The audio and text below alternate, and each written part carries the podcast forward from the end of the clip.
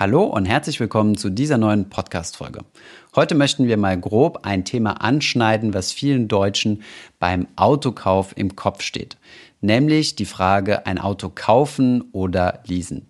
Meistens, wenn man im Autohaus steht, hat man ja beide Möglichkeiten. Beide Preise werden auch angezeigt. Meistens sogar etwas ähm, ja, mehr und etwas auffälliger die Leasingrate und darunter dann in Klammern oder etwas versteckter der komplette Kaufpreis. Deswegen beschäftigen wir uns in der heutigen Folge mal mit dem Thema, soll man ein Auto kaufen, also Cash bezahlen, leasen oder vielleicht sogar Kredit finanzieren? Viel Spaß bei der Folge.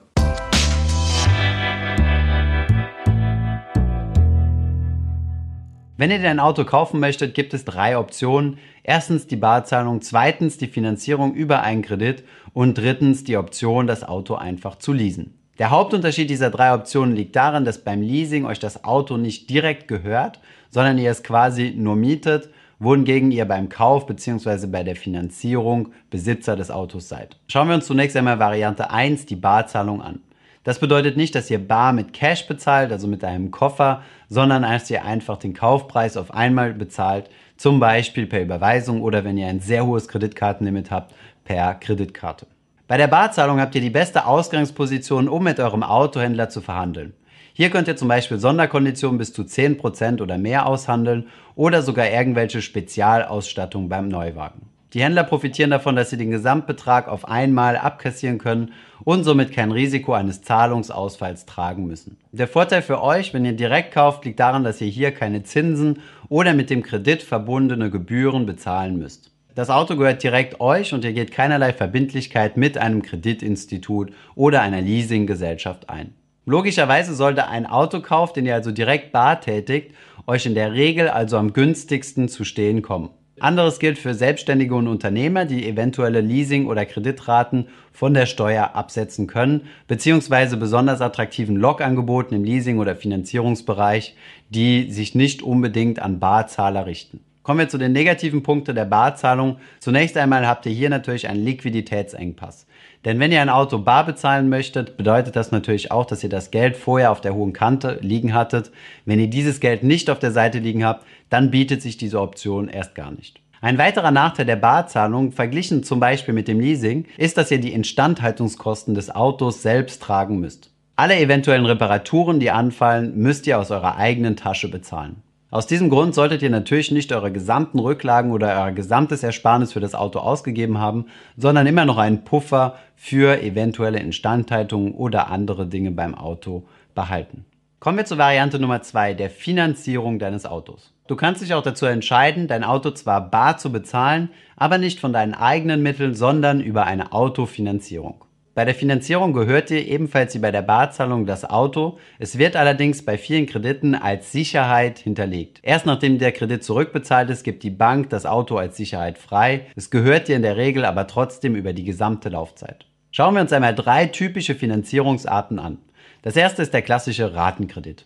Der Ratenkredit ist ein klassischer Konsumkredit, bei der du am Anfang der Laufzeit Geld zur Verfügung gestellt bekommst und dann jeden Monat in gleichmäßigen Raten bis zum Kreditende monatliche Tilgungen und Zinsen bezahlst. Die zweite Kreditvariante ist der sogenannte Ballonkredit. Hier wird ebenfalls ein Kreditzeitraum festgelegt. Die monatlichen Raten sind verhältnismäßig zum Ratenkredit aber deutlich geringer. Als Ausgleich gibt es am Ende der Kreditfinanzierung allerdings eine große Abschlusszahlung, der sogenannte Ballon bzw. die Ballonzahlung. Wichtig ist natürlich, dass man, um eine solche Abschlusszahlung zu begleichen, gewisse Rücklagen gebildet hat, um dann auch diese einmalige Zahlung tätigen zu können. Kann oder möchte der Kreditnehmer diese Abschlusszahlung nicht tätigen, gibt es eine sogenannte Anschlussfinanzierung, die in der Regel aber etwas teurer ist. Eine weitere Kreditart ist die sogenannte Drei-Wege-Finanzierung. Die Drei-Wege-Finanzierung beginnt zunächst einmal mit einer größeren Anzahlung und dann regelmäßigen Kreditraten. Am Ende der Laufzeit, also nach Zahlung aller Raten, gibt es dann drei Optionen. Option Nummer eins ist, das Fahrzeug wird an den Händler zurückgegeben. Option Nummer zwei ist eine Ballonzahlung, das bedeutet eine größere Abschlusszahlung und das Auto gehört an dem Zahler. Und Option Nummer drei ist ein weiterführender Kredit, also eine Anschlussfinanzierung, die den Restbetrag finanziert. Schauen wir uns einmal an, wann sich denn das Modell der Finanzierung lohnen könnte.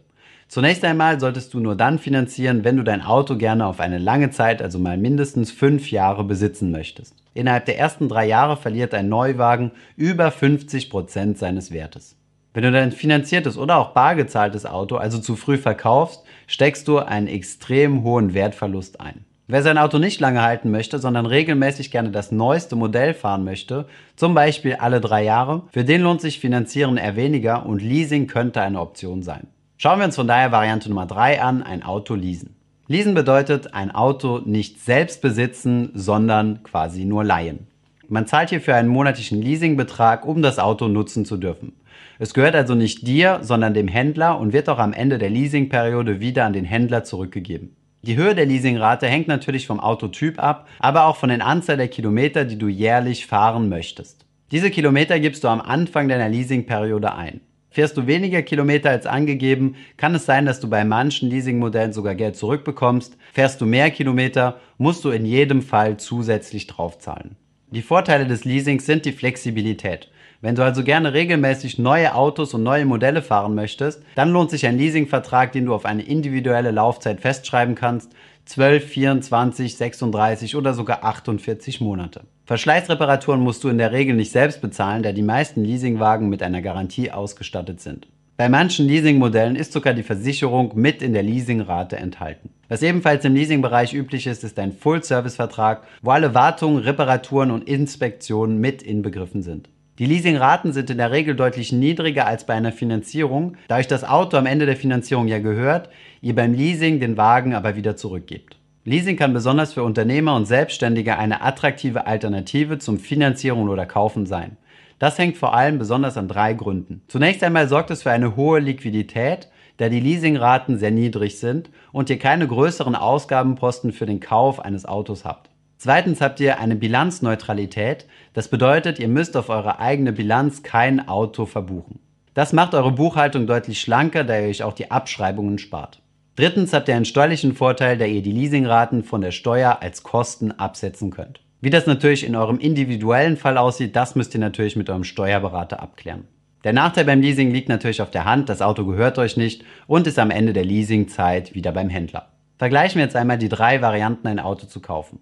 Wir haben hier einmal das Beispiel von einem VW Passat genommen, der 27.875 Euro kostet. Hierbei handelt es sich natürlich nur um ein Beispiel, was keinerlei Repräsentanz für die allgemeine Entscheidung hat, was besser ist zwischen kaufen, finanzieren oder leasen. Am besten sucht ihr euch zunächst einmal aus, welches Auto ihr denn gerne besitzen oder leasen möchtet und lasst euch dann verschiedene Angebote machen. Zunächst einmal vergleicht ihr, wie viel Rabatt ihr von einem Händler bekommen würdet, wenn ihr einen Barkauf tätigen würdet. Dann lasst ihr euch auf einer Vergleichsplattform ein Finanzierungsangebot machen und schaut, wie viel euch das kosten würde.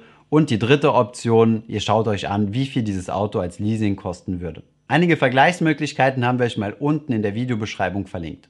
Kommen wir nun einmal zur Beispielrechnung. Wir haben uns einmal einen VW Passat herausgesucht, der rund 28.000 Euro kostet. Um die drei Optionen miteinander vergleichen zu können, gehen wir von einer Haltedauer von 48 Monaten aus. Wir gehen also davon aus, dass das gebrauchte Auto am Ende der 48 Monate verkauft wird.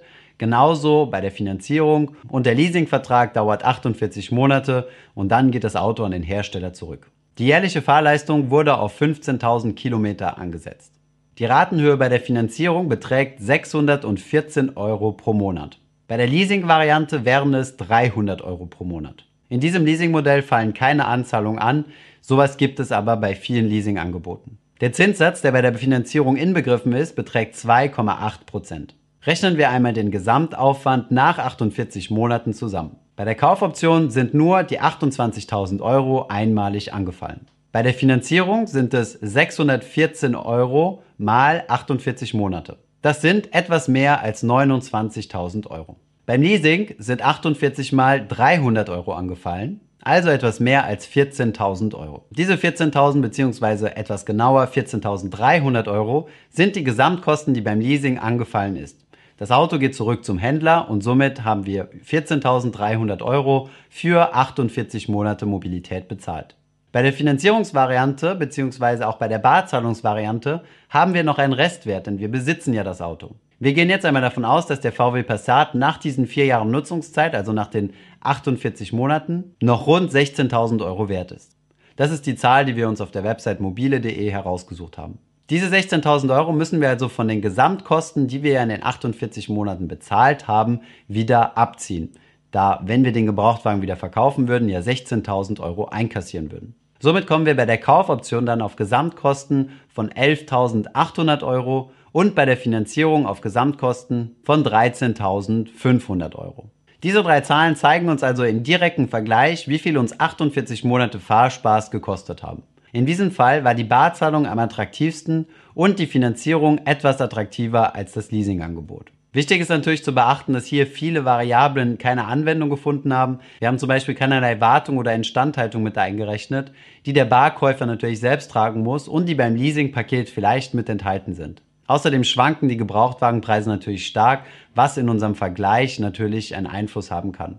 Darüber hinaus, wie wir ja bereits angesprochen haben, macht es natürlich keinen Sinn, ein Auto bar zu kaufen und dann nur vier Jahre zu halten. Ich denke mal, dass der Vorteil des Barkaufes auf längere Sicht deutlich größer werden kann. Beim Leasing kann man sich natürlich einiges an Stress sparen, wenn die Kosten übernommen werden und man regelmäßig einen Neuwagen fährt.